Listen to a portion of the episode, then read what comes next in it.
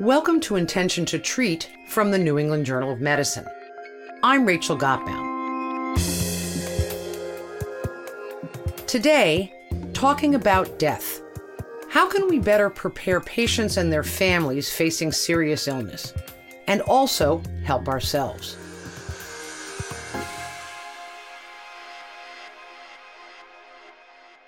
I'm Carol Michael. My husband died at 61 of colon cancer. Michael wasn't feeling well for a month or so and went to see his primary care physician who did a couple of tests. And then it was actually New Year's Eve day that we received results from our primary care physician who called us and said, These tests are showing that there are metastases in the liver. And we need to start treatment as soon as possible.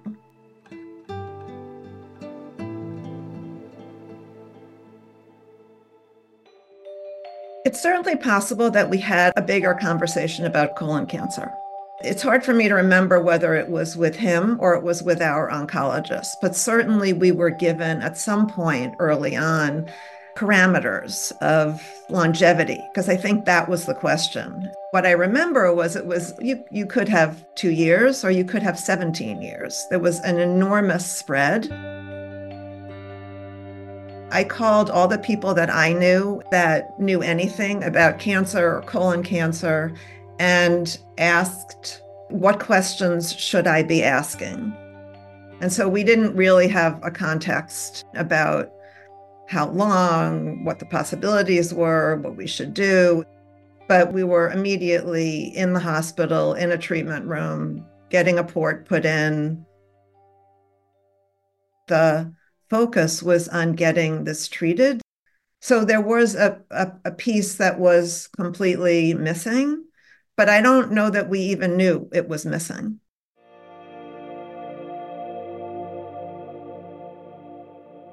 It would have really been helpful to have put this diagnosis and treatment into context where we could begin to think about what was important to us. We were just moving from one course of treatment to the next. And we finished the third round of chemo, and the scans showed that Michael's tumor wasn't responding. Because Michael was focused on his quality of life and writing a play during that time, he determined radiation wasn't going to make any difference. And there were no clinical trials that were actually going to target his cancer. And so we chose, and I would say in quotes, nothing. We left the infusion and the cancer center and went home. And it felt like we fell off a cliff. And then when Michael began to really not do well physically, we came back in and I said to our oncologist, I think I want to talk to somebody in palliative care. And he said, You're fine. You don't need anyone. You're not in crisis. You're fine. And I insisted at that point because I kind of felt like there was maybe someone out there who could talk to us about really, truly what was happening.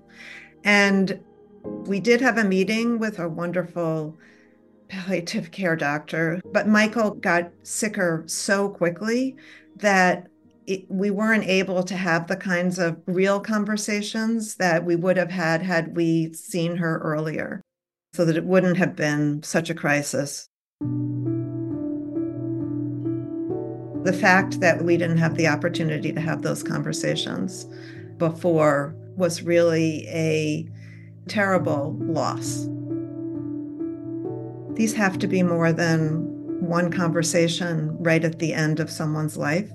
They are conversations that are about healing. Even if you can't fix or cure something, they are conversations where your physician is assessing whether you understand what is ahead of you and the right decisions around one's treatment.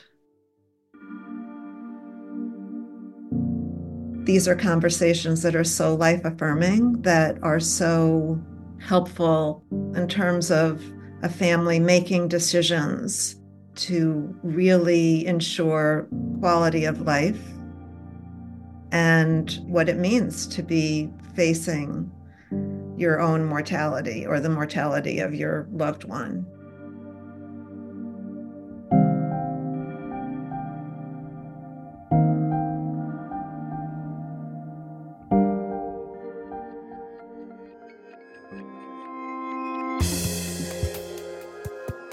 This is Intention to Treat from the New England Journal of Medicine. I'm Rachel Gottbaum. We're now joined by Dr. Vicki Jackson. She's Chief of Palliative Care at Massachusetts General Hospital. And also Dr. Nneka Ufere. She's a transplant hepatologist at MGH. So, Dr. Jackson, I'd like to start with you. You're a palliative care physician, and you saw the need to make sure that all clinicians have some palliative care skills. Why? So, Patients see many clinicians over the course of care. They may see clinicians in the emergency department. They may see clinicians who are inpatient hospitalist physicians. They may see a hepatologist or oncologist. And a palliative care clinician is just one part of that team. So, although we have special expertise because of our training in this, it's really important that these kinds of conversations are the responsibility of all of us as clinicians caring for patients with serious illness. So, what do we currently have in terms of advanced care planning, and why isn't that enough? So, advanced care planning is understood in a variety of different ways. Some people think about advanced care planning as actually a document, like a healthcare proxy, which it is indeed very important that our patients have assigned someone to be able to make decisions for them in the event that they're not able to. However, advanced care planning documents are only as good as the conversations that accompany those documents. So, what is really important is that we allow patients an opportunity to understand what's happening with their illness, integrate that both emotionally and cognitively over time. So that informs their goals and values, what medical decisions they make, how they live their life we think much more about the importance of the conversation, and the conversation may result in documents. But without the conversation, it's very hard for patients and families and clinicians to be able to take those decisions and apply them to a new situation that might not have been discussed. So, Dr. Ufere, you work with patients with advanced liver disease who need transplant.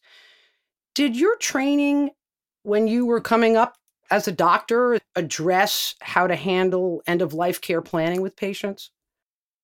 So, in residency, I did receive serious illness communication training through our palliative care division. But that was the last time that I received that training. And so, after residency, I went through general GI fellowship and then transplant hepatology fellowship without having those skills applied to the care of the patients that I would be taking care of for the rest of my life.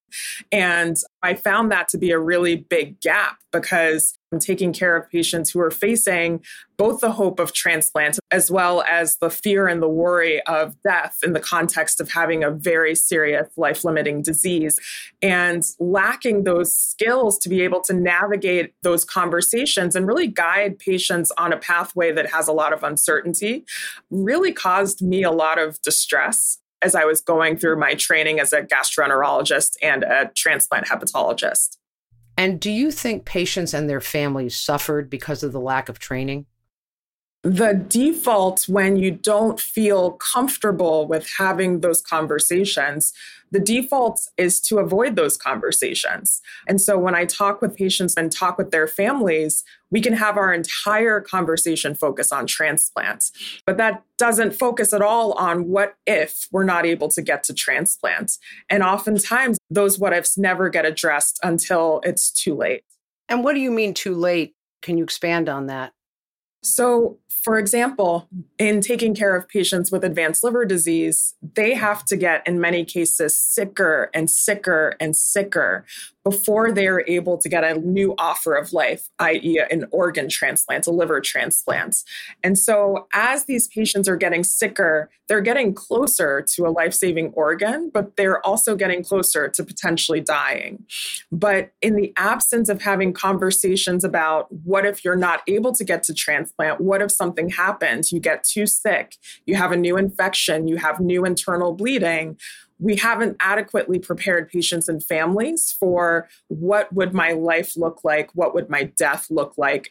And so i worry that delaying those conversations denies patients and families the choice how they would die if they had the opportunity to think about that in advance. So dr jackson what do clinicians need to understand here so, what we advise is that clinicians not only have training in the communication skills to effectively make a prognostic disclosure, but that they also understand the psychological adaptation and coping that is required of patients with serious illness.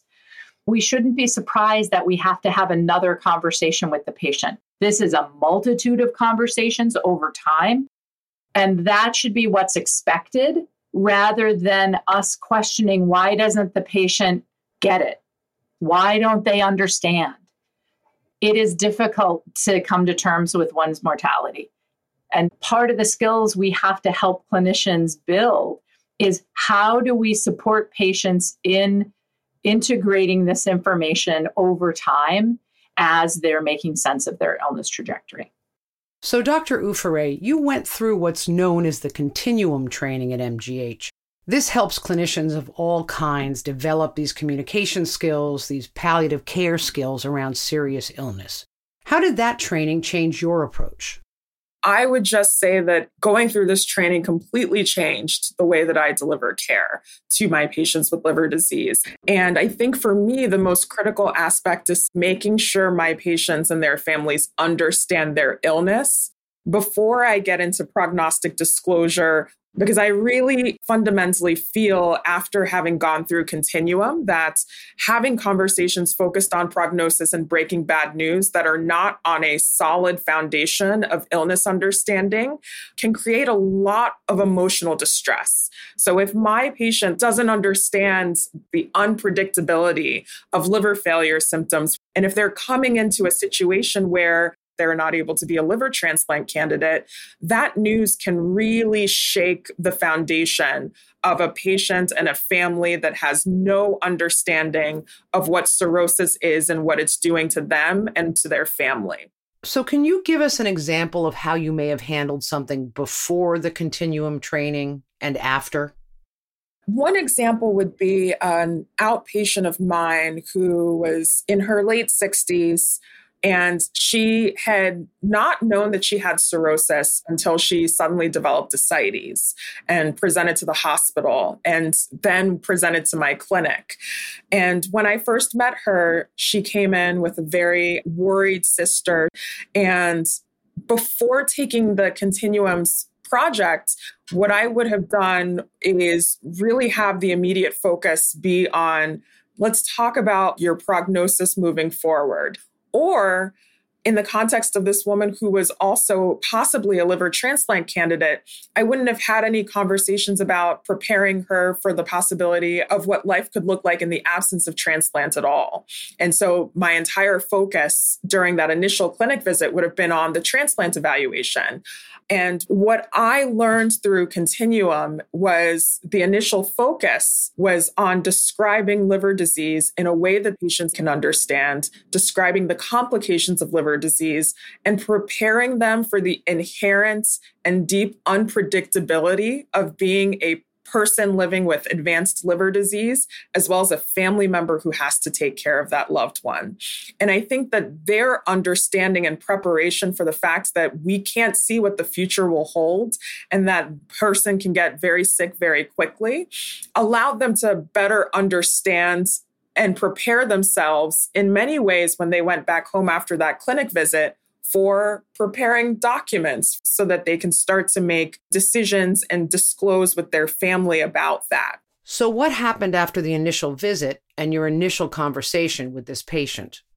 So, on subsequent clinic visits, and as she got sicker and sicker, then we started to have a lot of conversations about prognosis. This was someone I was working up for liver transplantation, but she suddenly developed a form of ascites that we call refractory ascites. And so every week she would have to go to an outpatient urgent care center and get fluid drained from her abdomen. She was getting progressively more frail. And then she had an, a sudden hospitalization. And I remember going to meet her in the hospital, and she looked at me and she said, We've been talking about the fact that I'm going to get sicker and sicker, and I'm, I'm ready for whatever's coming. And so we just had a long conversation, and her sister was a part of it. And I told her, I don't know where you're going to go. I don't know if tomorrow you're going to get a liver transplant or tomorrow you're going to get sicker and we may not have you here. And she felt prepared for either of those possibilities. And luckily, she was able to get to liver transplantation. But I wouldn't have had the words or the skills to be able to navigate that as a clinician had I not gone through continuum. I would have just focused on the hope and not preparing for all of the what ifs. So, Dr. Jackson, what are some of the principles you're teaching in this continuum training around this kind of communication? We're wanting clinicians to be able to think about this as a process over time and that we're partnering with the patient to have that deeper understanding of the likely illness trajectory. And so we train clinicians to ask open ended questions like What is your understanding of your illness? What are you worried about? When you think ahead if your illness were to get worse, what would be most important to you? The other thing that's really important in this teaching is that as patients begin to have a deeper understanding of their illness, emotions are a natural part of that. So, part of what clinicians need to become comfortable with is how do we recognize that emotion and how do we respond to that emotion? It's not uncommon that clinicians who've not been trained in these kinds of communication strategies think, if the patient cries or gets angry, I've done something wrong. And one of the things I often tell people learning these skills is uncouple your self evaluation from the patient's emotional response. And then once we understand what's important to the patient, how do we make a recommendation about care? But we don't know what to recommend if we haven't been able to partner with patients so they understand what the uncertainty is, what the possibilities are, and the likely illness trajectory. So, a big part of this program, this possible change of healthcare delivery that you're doing here, is about the medical record. Talk to us about what happens here with the medical record and what the impact is and why it matters. So, one of the tools we have in our electronic health record is a template for a serious illness conversation. And I use that far more than documenting a code status, for example, because in the context of liver disease and, and transplants, patients can really flip in terms of how sick they can get and then how well they can get. And I sometimes worry that static documents are not able to highlight the changes that they can have in their trajectory. Whereas a serious illness conversation note is not focused on, I want or don't want a procedure, check, check, check, XXX. Instead, the electronic health record, as we're using it as clinicians, should really lean into how much does a patient know about their illness? How much do they understand about their prognosis? And what are their goals and values? And probably lean away from advanced directives and checklists that oftentimes are put into the electronic health record as if they're set in stone. So, what's been the impact of having these conversations, these serial conversations put in the electronic health record? And how have you seen that change business as usual? One thing that we know is a number of clinicians in a patient's care team may be having these conversations, but each clinician is unaware of conversations that another clinician may be having. You know, this happens frequently, say, with our patients with a cancer diagnosis. The oncologist may be having these conversations, but if there is not a way that the primary care doctor can see what was said or the hospital medicine doctor or the emergency room doctor, it is really difficult to know where they're starting. So, what we find is that documentation of these conversations allows the clinician who is now seeing that patient to kind of pick up the baton and say, I see that you had a conversation with Dr. Jones about the fact that this chemotherapy is no longer working for your cancer. And Dr. Jones is quite worried about your cancer and that it may get much worse.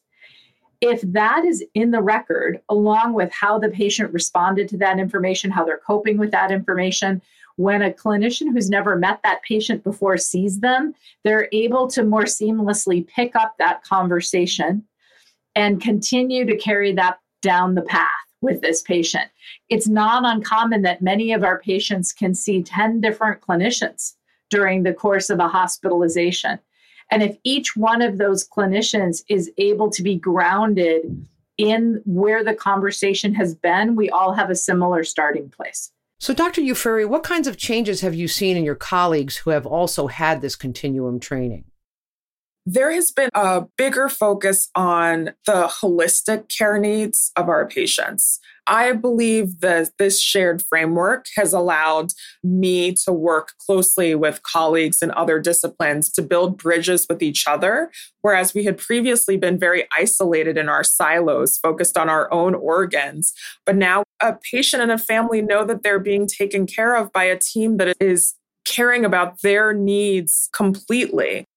Dr. Jackson, what kinds of changes, cultural changes, have you seen, and what do you hope for here?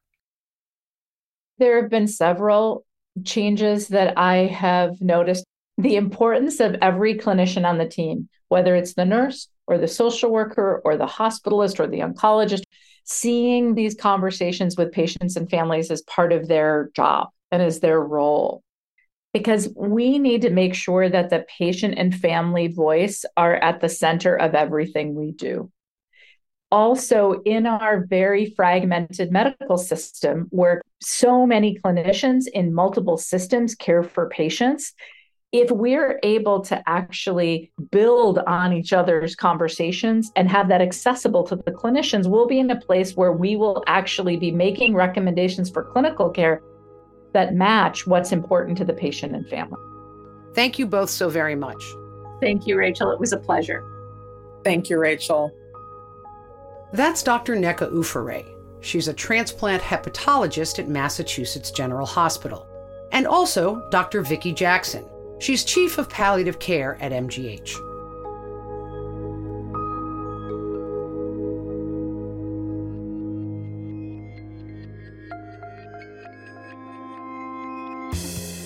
This is Intention to Treat from the New England Journal of Medicine.